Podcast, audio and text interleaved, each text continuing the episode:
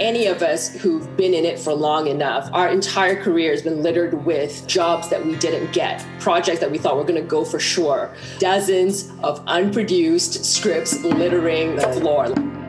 All of us are running into both major and minor failures in Hollywood every single day. For every success, there is months, sometimes even years, of painful failure this is one of the only businesses I can think of where failure is the default. That's the norm. You have to be able to persevere. Like everything in our business, your hands get callous and it all bounces off you. Uh, you know, that process takes years. That doesn't happen overnight. I was being told by my manager, it's yours to lose.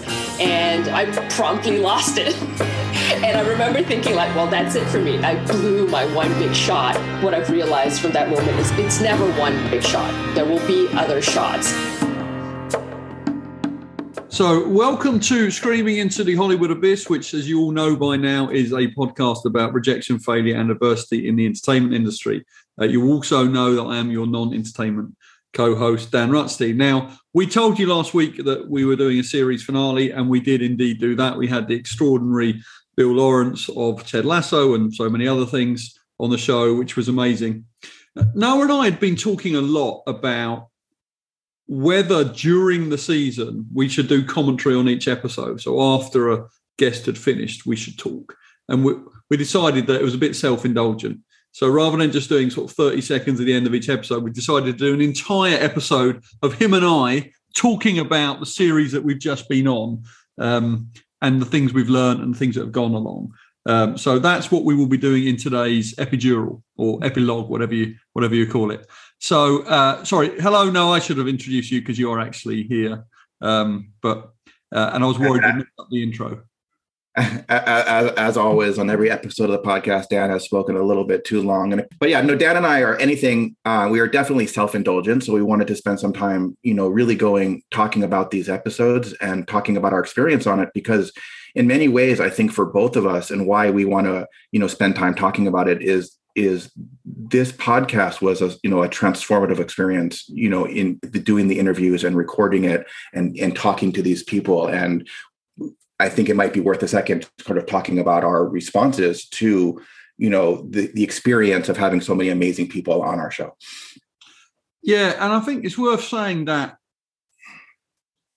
there are obviously we get audience feedback and the most there's two pieces of consistent feedback we get on the podcast. One is that I am a much better podcaster than Noah uh, you know, obviously he's got some experience and tells some good stories about how he got rejected. But the the the general view is that I'm the one who sort of holds this all together with amazing podcasting skills.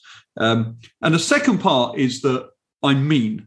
They I have been accused of being mean to our guests. I've been and disrespectful, and I've been accused of being mean to Noah, which is probably not that fair. I don't think, but I guess wait until you find out what's been going on with Noah, and then you can judge how mean I've really been. So, Noah, t- tell us what's been going on that makes me a really horrible human being.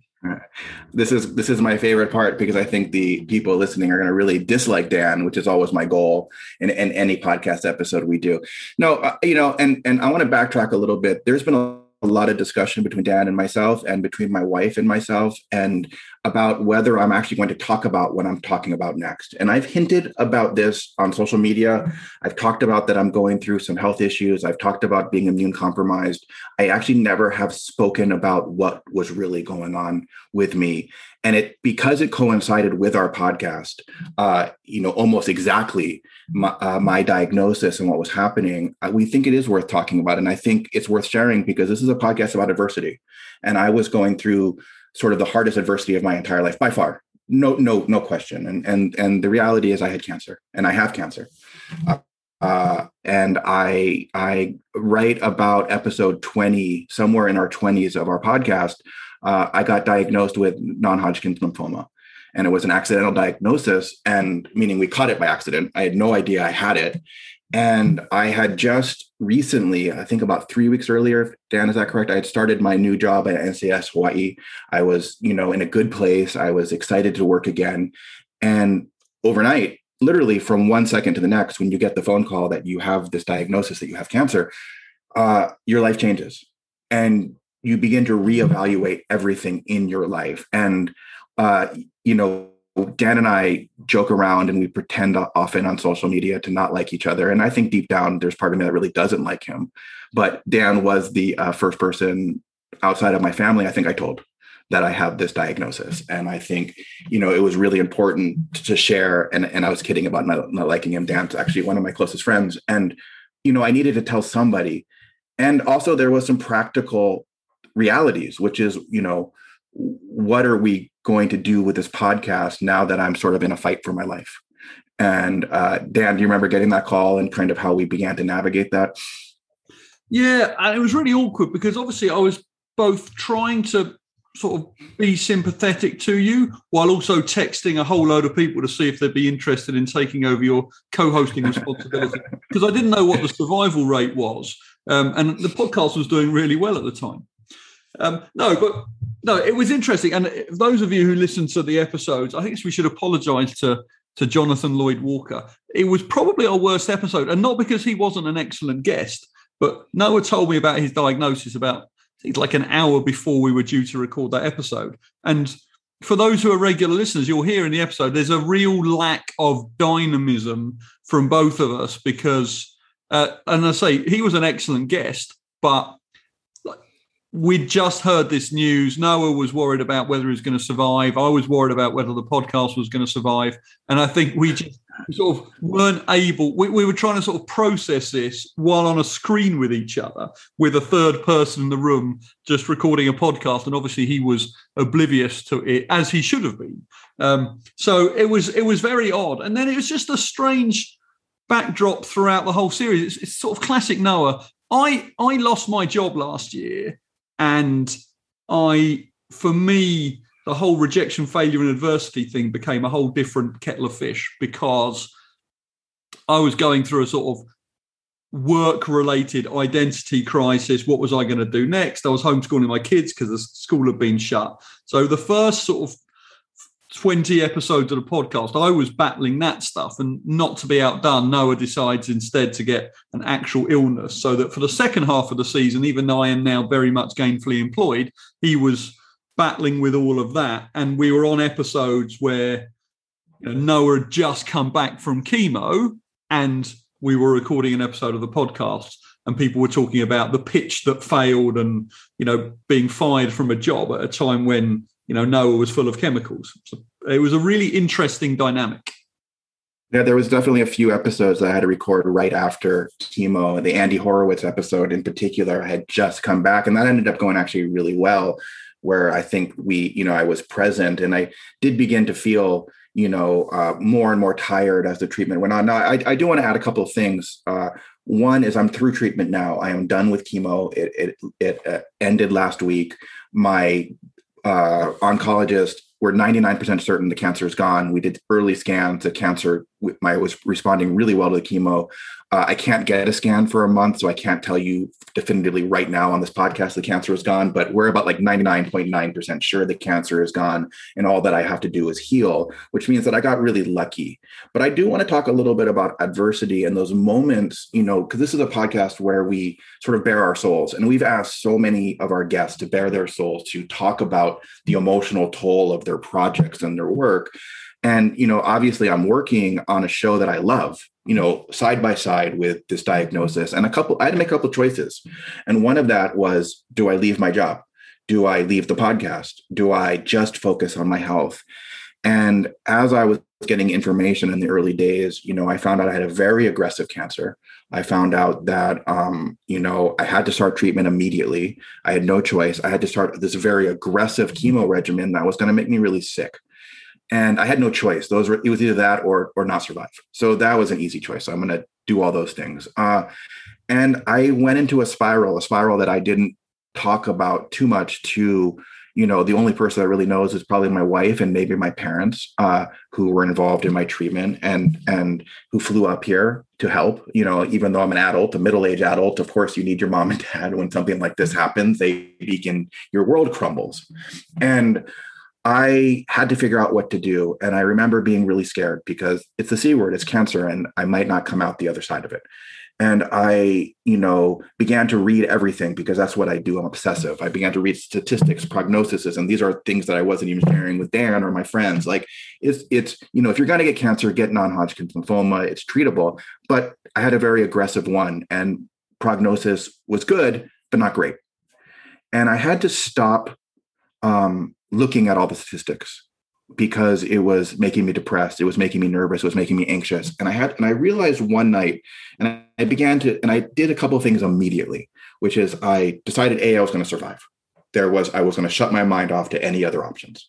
B i realized that i was going i needed to cut out everything that was causing cancer in my life. So i completely radically changed my diet uh, took out all foods that could hurt me, took out all chemicals in my life that could hurt me, completely just said, like, I am not going to lose this battle. I'm going to war. And these are the things I'm going to do. And I also kind of reset my mindset. And I reset my mindset by going, I, I am not going to succumb to this. I mean, I might. And again, you can never turn your back to cancer. Cancer can can take anyone at any time. But I had to not think that way. And I had to think, I'm, I'm going to stop looking at there's a 30% chance of survival, there's a 60% chance of survival, there's an 80% chance of survival. And I had to start thinking, right now, at this second, I have a 100% chance of survival until things go differently. Until I start to get signs that it's going south. Right now, at this second, I have a 100% chance of survival. And the moment I thought that, the anxiety went away. The anxiety and the anxiety, I've never been this anxious where it feels like you're drowning in anxiety like you can't breathe because you're like you don't know how you know you're you're in fight you're literally in fight or flight mode. And the moment i said i have a 100% chance of survival that's what i'm going to set my mindset on until the until i get indicators that things are you know going in a different direction. The anxiety dropped and i began to face my my treatment and my chemo with that attitude. And also something else happened. Uh, and i don't know if dan you know you realize this, and it was in the podcast as I was talking to people, there was so much gratitude for the life I have. I have an amazing family. I have amazing friends. I have an amazing job. And I, you know, I, I so keenly felt sort of just the beauty of my existence in a way that I had forgotten. And that helped. So anytime I got scared or anytime I got nervous, I just had to remember how beautiful my world was. And that really helped in my interviews, in talking to people. And we're going to connect it back to the podcast now about all the people who had faced their own adversity, how kind of I was, you know, their stories sort of really helped uh, ground me as well. And of course, we're all talking about different things, but I think really in many ways, the podcast helped, the podcast and my job helped ground me and help ground my mental health in a way that having quit would have kind of caused me to probably spiral.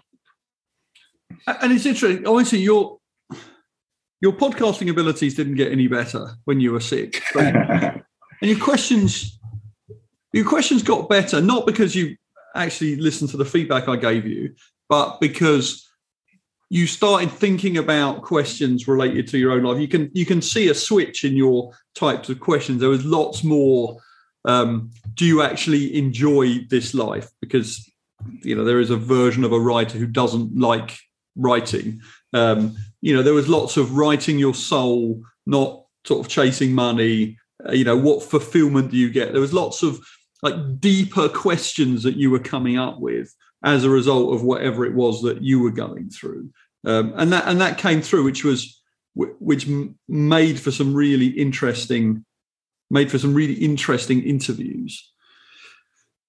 But it, it's interesting because obviously, you know, we're, we're just you know two people doing a podcast which earns us no money, and you know we've we've turned down chances to have adverts and sponsors and so on because we don't want to have reads about selling mattresses in the middle of our podcast. So this is a hobby for both of us.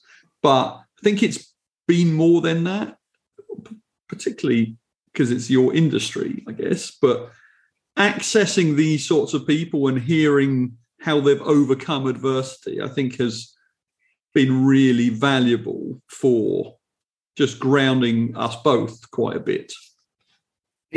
Valuable and, and, and, inspirational. And, and from you know the person who's just starting their career and deciding to be an artist or anything because obviously our listeners are not only screenwriters but we have a wide array of people who understand what it means to put yourself out there and then fail right? And and face rejection and adversity. But the interesting parallel that you know you referenced about me kind of being more open and listening but I, I definitely saw this parallel between the fight for my life really and the fight we have every day as an artist right? The fight we have to overcome rejection overcome failure overcome adversity. And i realized not in my own career which is strange but i realized during the course of this year with these interviews and my diagnosis i became so acutely proud of the people that take on this every single day whether you're writing your first screenplay and entering a contest and you came in last or you didn't place, right? Whether you're already in your career and you lost a big pitch or whatever, whether you you have a TV show on and people hated the episode and you're reading all the reviews or a movie, uh, or whether they love it all and you're doing well. We're and I rarely swear on this podcast. We're you know all of us who are doing this, we're fucking warriors. You know, in a way that people can't fully understand who don't put themselves out there. And I think if what our podcast does is normalize failure so you feel more inspired to put yourself out there uh, as an artist or a human being but to also sort of take some away take away some of that failure the fear of failure. And and and i'm beginning to realize as a thesis and you're going to you're, you're going to hear it in the last few episodes if you listen to our last few episodes of this podcast where my thesis on failure has totally changed where it's like you know i really feel that that failure is an integral part of success and i think that's what these interviews have taught me and something that i didn't fully comprehend you know before i began this process. And and you know i'm curious dan from somebody who is outside the industry but also you know faces adversity. And, and you know for many people you know i'm going to speak you know uh, positively of my podcast co-host who went through a number of career upheavals. You know you had a great job. You had a great job as a as a diplomat who decided you're going to leave all of that you braved the unknown. You could have been a diplomat for the rest of your life and had this amazing life going around the world. You decided you wanted to do something different. And when your career fell apart uh, because of COVID, your last career in the tech industry, you had to reinvent yourself again. And I and I'm I'm wondering if part of that reinvention, the courage of it, you know, in, in, in even a little kernel of it comes from the inspiration from this podcast as well, where we're learning things. And I'm wondering what you've learned from the outside and if you applied it to your, you know, non-industry life. I think one of the things I learned, and it was before we started the podcast, is the power of vulnerability and, and, and understanding rejection and failure. So when I when I was let go from my company last year, I was I decided I'd write a blog on LinkedIn, which is you know LinkedIn for non-entertainment people is what Twitter is for you lot. Um, and I was going to write a blog about I think it was like five things I've learned being laid off during a global pandemic, and I was advised by a number of people not to do that because no one's going to employ you if they find out that you don't have a job. Um, and I decided actually writing about the sort of what it's like losing your job and trying to reassess your values and you know i've had careers which define you beyond just it's a job in the way that obviously everyone in the entertainment industry does as well. And i wrote that piece and it was very well viewed and very well received and i got lots of encouragement from lots of people and a handful of legitimate job offers. And i think one of the things i learned from it is actually that whole you know self awareness, rejection, failure, learning from challenges is hugely valuable. So when this whole potential podcast idea came up, I could see the value in doing it.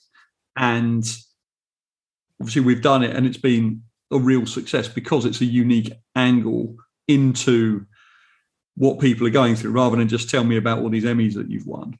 What I find fascinating is, and we had a long conversation about, you know, were you going to tell people about your diagnosis? And it's really interesting. Again, you had people telling you that you shouldn't do this podcast episode that we're now doing because if people find out you're sickly, um, that might harm you in your career, which is crazy that entertainment is like that. And you know, I think I know we don't really talk about the show that you're on at the moment, but it's interesting because um, I know your NCIS Hawaii colleagues are annoyed at you because you haven't invited them on the podcast.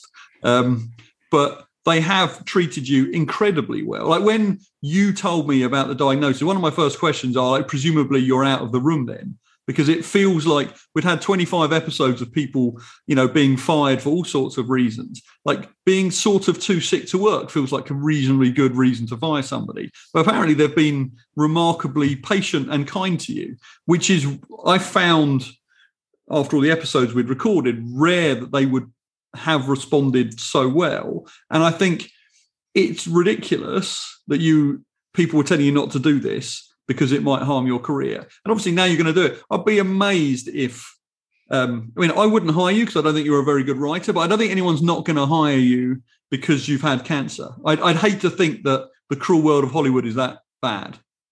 I mean, for, I mean, first off, Hollywood parts of Hollywood might be, and I had to really factor that in about you know what would be the the the effect of me opening up and talking about getting sick and and and then one of the reasons why I I did it, um, a, it felt hypocritical not to. We have this podcast about you know adversity, and and I was going through the, the hardest adversity of my life, but that wasn't the only reason. The, the the the reason was you know if it helped even one person out there who is sick and is scared to talk about it or just feels lonely and is is still trying to to have their career. If it if it helps them it's worth me speaking out. And i was really sort of buoyed by um, another writer named elizabeth finch who i haven't even reached out to yet who i used to work with on grey's anatomy but i don't know very well who also openly battled cancer as a writer.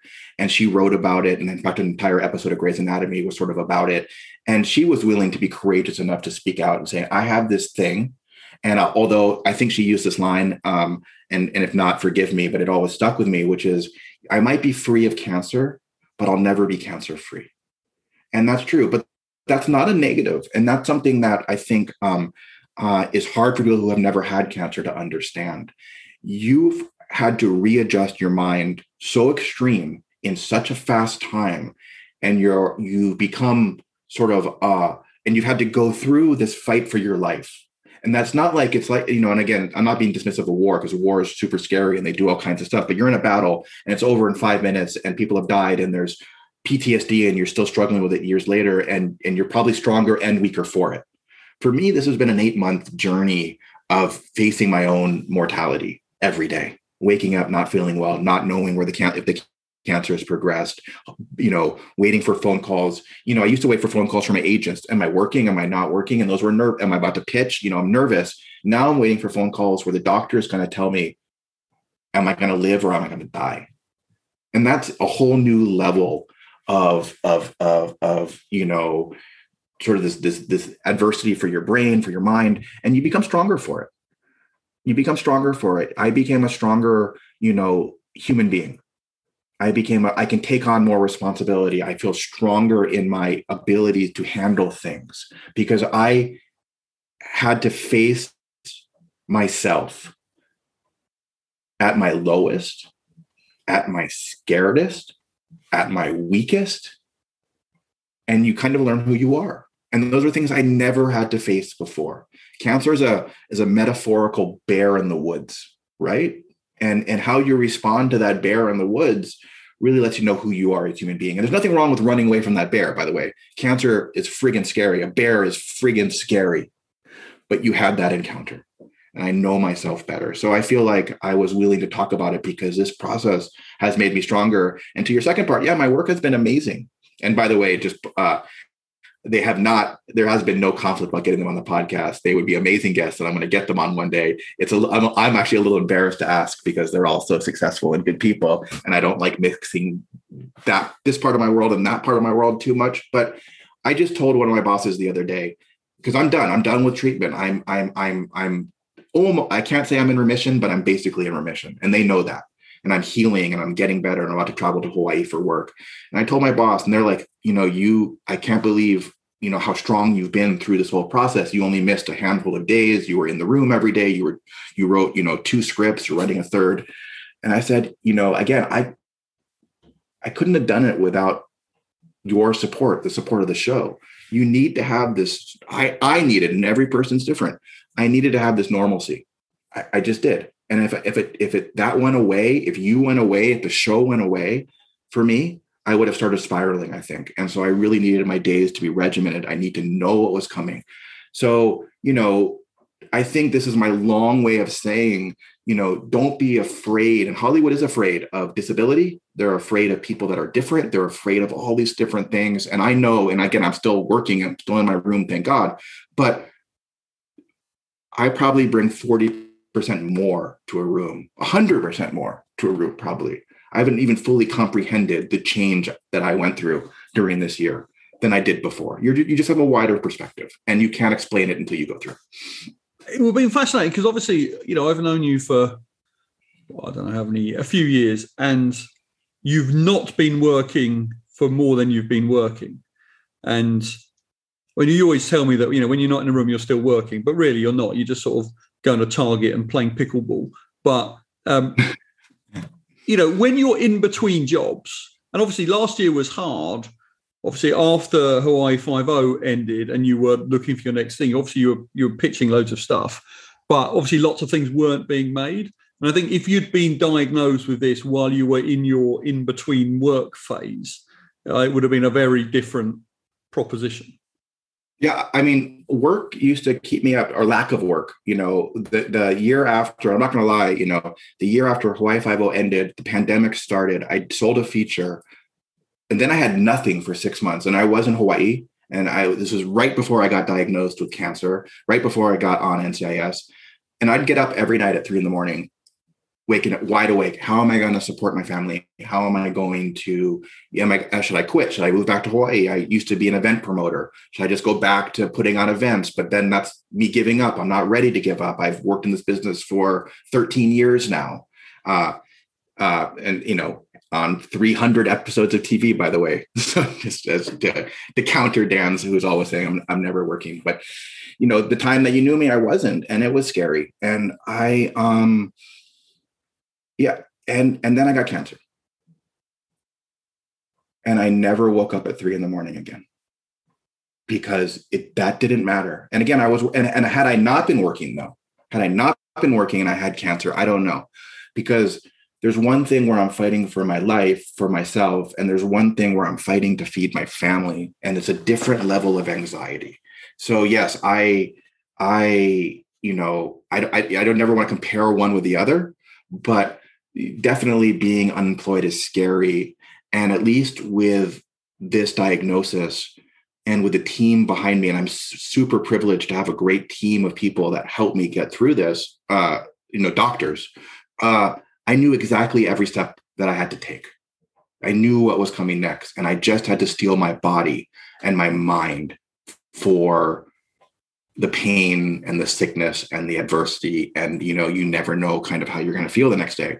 Uh, but it it you know i think 30 years ago getting cancer is one thing. And i think today it's also another because i don't want to be dismissive. And there's also many different types of cancer. So you know i had one that they felt like they could treat. There are people who get cancers that they feel like they can't treat but the one thing that I have learned, and, and I've talked to and I've done so much reading about other cancer survivors, is you have to set your mind on winning. You cannot even think about the other side of it because you begin to obsess about it and it gets inside of you. And my dad and I, my dad's a doctor, we spent hours and he came and he lived with me talking about the power of your mind. And this is going to, it's, a screenwriting related thing as well. Because remember, we had um, Latoya on and she talked about her vision board, right? Manifesting her own future. And what we learned with my dad as we we're doing our research that there's a 30% placebo effect for any medicine. So if you take, if you're taking experimental cancer medicine and you don't get it and you think you got it, there's still a 30% uh, efficacy rate for people who get the placebo. 30%. What's happening there is your brain is healing you. The power of your brain to to heal your body. And we began we went down a real deep path of meditation, intention work, which is sort of the atheist's way of saying prayer, where you're really kind of focusing on group manifestation of of of healing, and it feels very new agey, and it is very new agey. But there's a lot of evidence that it works. And I do want to point out that we began to do this manifestation work. We began to do medit- I did meditation work. I did everything because I, I didn't want to just be getting chemo. I wanted to be a holistic approach. And when I had my second scan, uh, and I think I told you this, and I told my room this, I was they were going to be happy if I was 60% cancer free. This was after my second chemo, I had second of six. They were like, You're doing well if you're 60% cancer free. I was almost 99% cancer free at that second. And I could feel it working. I could feel the intention work working. I believed it worked. I refused to believe otherwise. And I think I realized that you can apply this to your career. You can apply this to your writing, that you really have to believe you're going to succeed. Once you start to doubt yourself, your career does fall apart. And I think that that's also been another lesson I've learned. And, you know, and, and from our guest, from my cancer, you know, and I, you know, I, I, you know, Dan, what do you think, you know, you know, jumping off my cancer for a second, you know, we would talk for five or 10 minutes after every episode. And something that we don't talk about here as much, you know, that we haven't talked about on the podcast as much is our joint appreciation for the vulnerability of our guests right? These are hugely successful people that don't need to come on our podcast, and they do. And they talk about failing, rejecting, rejection, all the things they've almost never talked about in Hollywood. What do you think about, you know, what do you think so appealing to people about having these types of conversations? Yeah, I mean, look, it's very obvious. I mean, it's, it's nice not to be just talking about you and your cancer for a change. You know, you're obsessed with it. Um, the, um, I think you know, I think our podcast is actually doing rather well. But in the big scheme of things, it's not helping anybody's show. Like nobody's coming on the podcast, and as a result, you know, extra viewers or extra listeners, or they're about to get another job because of us. Um, you know, maybe an interview in the Hollywood Reporter, but not coming on our fledgling podcast. So people are doing it to speak to either a different audience or because we have people like Glenn Mazzara who does lots of mentoring for other people, and I think they see this as part of that. And you know, I don't know the exact breakdown, but I'd say probably seventy percent of our listeners are what you would call pre-WGA.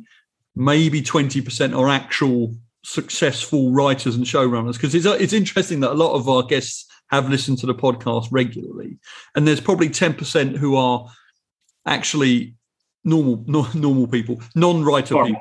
Like I, you know, I know people who listen who are contacts of mine uh, who are, you know, in other industries who just find the generic rejection, failure, and diversity stuff of interest.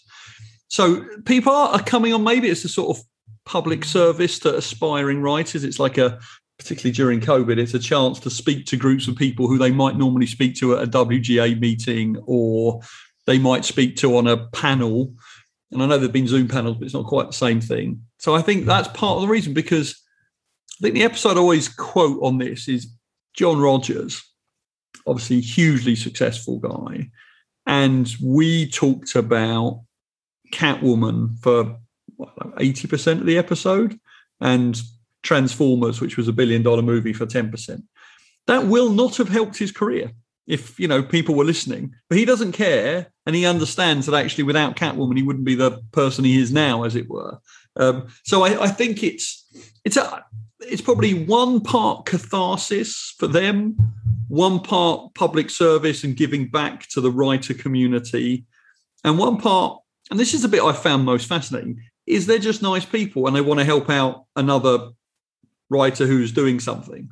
Um, you know, I'm adjacent to entertainment industry just because I live in LA and I know quite a few people in the business. And these people who've come on the podcast who are remarkably successful and high level are just really nice people. I think of the, you know, we've done 50 episodes now. I would say 35 to 40 of those people I could feel like I would go for a beer with and we'd have a, a good chat. Like I could, I'm not saying I'm going to be friends with them or they, they would want to be friends with me, but they're people I could have a beer with easily, and they would be nice people. And um, that's a, a higher percentage than I think you would find in the upper echelons of another career. Um, and so I think it's just it's just it's a generosity of spirit and and a feeling that giving back. But yeah, people talking about this stuff has been really interesting. And I think two or three of guests we nearly had in tears at various stages. I think Melissa London Hilfers was not far away at some point during her episode. Um, and actually, Jeffrey Lieber talking about the post lost phase and his therapy was brutal, heart-rending stuff. So, yeah, no one needed to do this, but they did. Uh, and you know, the medium of podcasting allows it in a different way, and we are particularly good hosts. Well, one of us is, but I think there is a generosity that's has been amazing from our guests that have allowed us to to create something. And some very serious people have been incredibly supportive to allow us to keep doing more of it. The the other element that I think why people talk on our podcast outside of therapy is we're storytellers right? I think these are storytellers. They are they are the old fashioned rhapsodies. These are the people we are the people that would be around a fire telling a story if we didn't have tv shows and the mediums that we have we like to tell stories and these are stories that we don't get to tell someone falling asleep in a pitch, which I was obviously I've told a few times, getting fired off a project, getting, you know, whatever. We don't tell these stories. Nobody wants to hear these stories, we thought. When you go to a meeting, you're not talking to the head of HBO or whatever level you're at, this the executive at HBO or Starz or Netflix about all your failures. You're talking about all your successes. So this is the one chance that you get to to be real in a town that doesn't always reward people for being real. Yet, even if our rewards aren't tangible, I feel like there's something, and, and, and forgive me if I'm wrong, you know, correct me if I'm wrong, Dan, intangible that we're all getting from the, everyone who comes on our podcast seems to enjoy the conversation. It doesn't feel like work for anyone. They all enjoy baring their soul. And that was a surprise to me. I didn't expect that. You know, I, there's a lot that I didn't expect, but that was the one. The vulnerability, the people being open to vulnerability was was a big thing that I that I didn't expect. And you know, you know, I definitely learned about failure. I definitely learned about overcoming failure. There's so many lessons that I've picked up, uh, and even and and and this is a question I'm asking you, Dan. Like we ended up doing really well. We have a, you know, we, we, we, we got a listener base, a surprising listener base, right? We were, we were, we got bigger than I think we expected to get, but I think we would have continued had we had like 10 people listening. I don't think we ever did it to grow our base really. I think it was the I, I completely agree. You know, I've got, I may have mentioned I have three podcasts and the other two, the numbers aren't as high uh, even though one of them's been running for longer. And um, and that's more surprising because obviously you know, I host those on my own, so you'd think they'd be doing better. But you know, I I'm doing them because I want to keep doing them, and we've had some amazing guests on those, and I get something different from those podcasts. But yeah, we would have done it regardless if people were listening or not. Um, in some ways, it's more respectful to our guests that there are listeners because it would be a, if you know if we were asking for 45 minutes of Bill Lawrence's time two weeks after he's won a whole load of Emmys, and the only people listening were your wife and my sister, then it would be a waste of the interview, as it were. So I think I felt emboldened about getting people on, knowing that actually there's real people listening. And we do get a lot of feedback. I mean, obviously you're obsessed with Twitter, so you get lots on there, but we get, you know, we get feedback in the reviews and people who listen text us and tell us things that they've heard. So um, no, I, I think it's I think it's right. I think I, you know, this is obviously you have a job in entertainment. I have a non-entertainment job and two other podcasts, and I'm in the middle of MBA. We've both got two kids. Like life is busy, and there's sometimes we're about to sit down and record, and you know it's been a long day. I'm having to sit in my wife's walk-in wardrobe because it's the only part of the house I can record in. So I'm sitting there like surrounded by dresses on the floor. My back's hurting.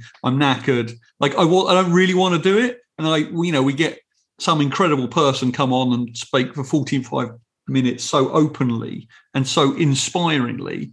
And then I, you know, I come away completely enthused. And not because I want to be a writer, but just because these are incredible people who are telling amazing stories of what they went through to achieve something special that is relevant, you know, to everybody in writing and not in writing.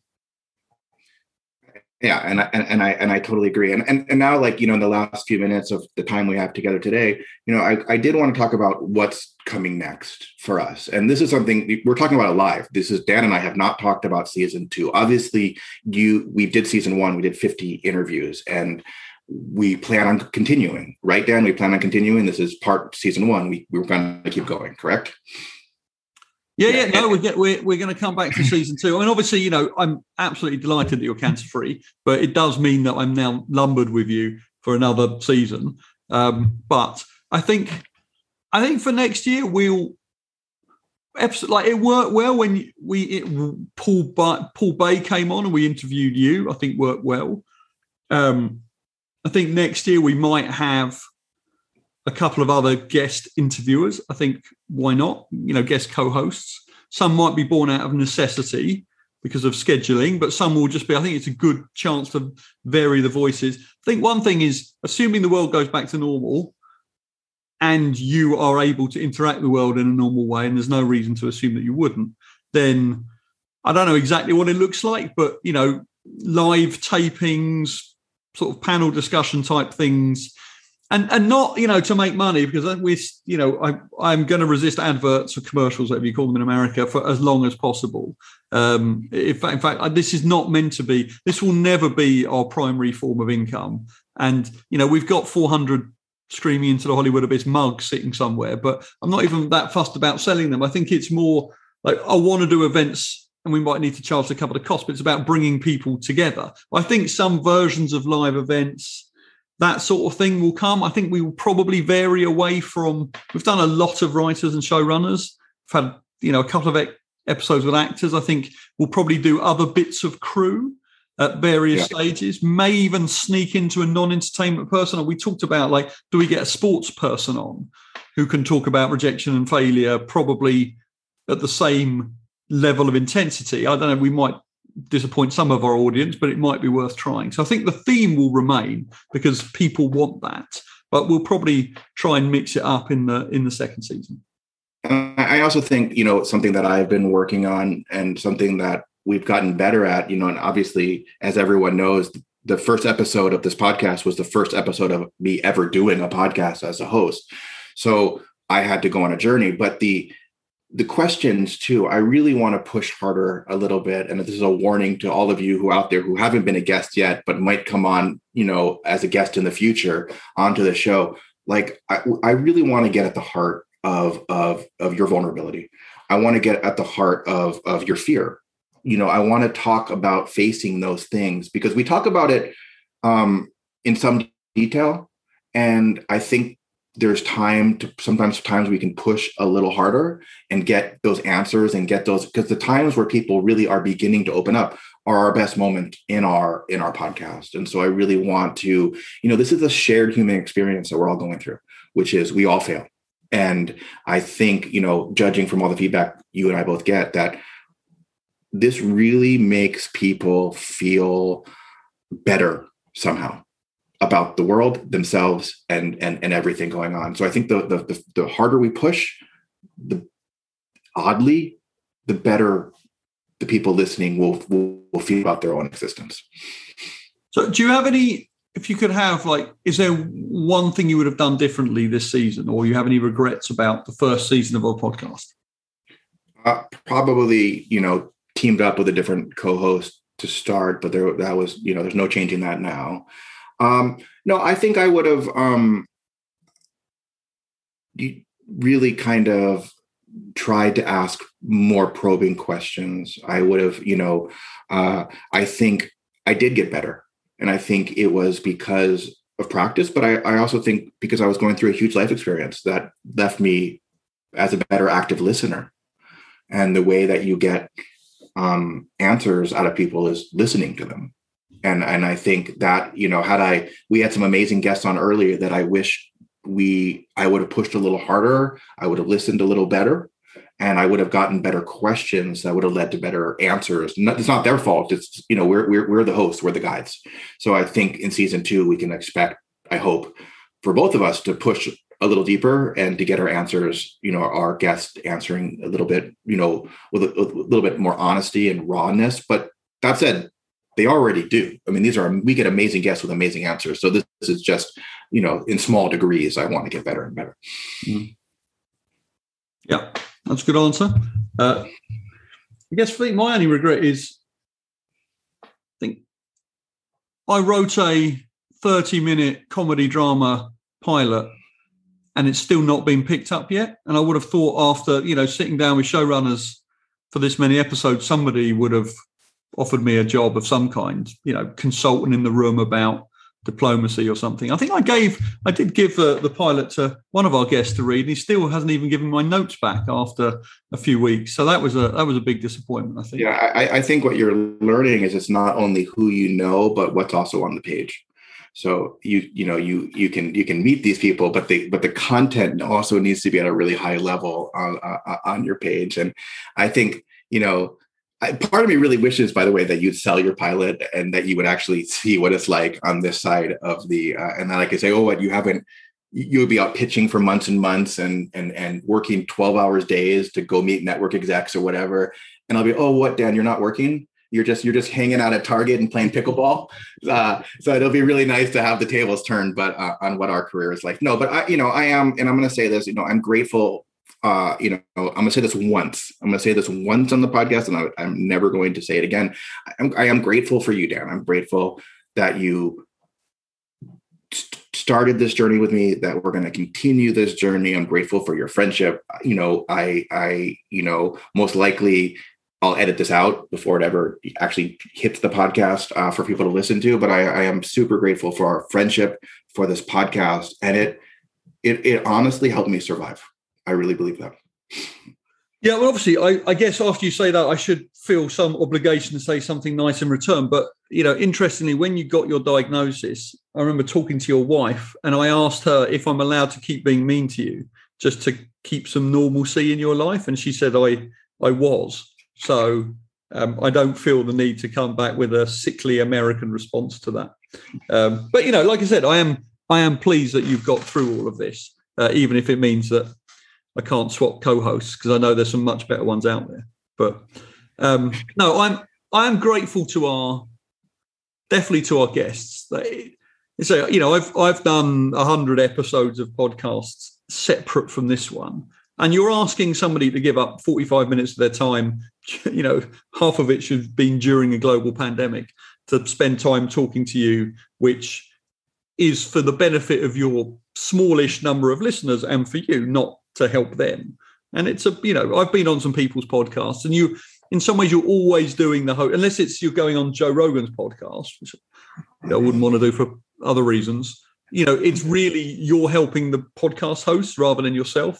And given how busy all of these people are, I mean, Bill Lawrence came on our show having moved it about three times in the evening because he's in two rooms and he still came on even though he was tired and did it. Other people were in between shoots and in between rooms, calling from other countries. Like it's an effort, and we appreciate people making that effort.